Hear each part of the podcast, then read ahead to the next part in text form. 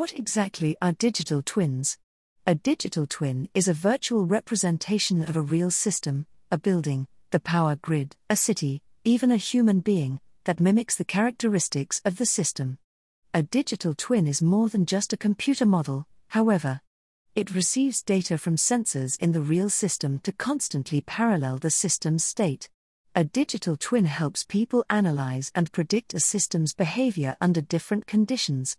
The systems being twinned are typically very complex and require significant effort to model and track.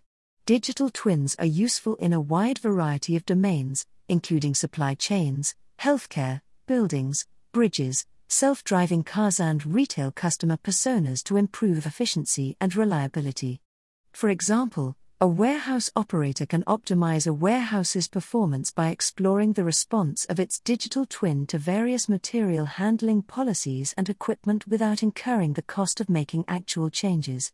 Even a wildfire can be represented by a digital twin. Government agencies can predict the spread of the fire and its impact under different conditions such as wind velocity, humidity, and proximity to habitats, and use this information to guide evacuations. Why digital twins matter.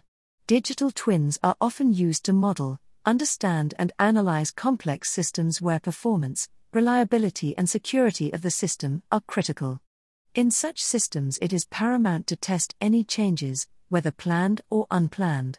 In order to accurately test changes to the state of the actual system and the effects of any possible stimulus, the digital twin must accurately represent the physical system in its current state. This requires the digital twin to receive continuous updates from the physical system via fast and reliable communications channels. Digital twins are a key part of the push to create smart cities. Creating and maintaining digital twins often involves vast amounts of data to represent various features of the real system. Collecting and processing this data requires advanced communication and computing technologies. Communication support typically involves high speed internet connections and wireless networks such as Wi Fi and 5G. Computational support is typically in the form of servers, either in the cloud or closer to the physical system.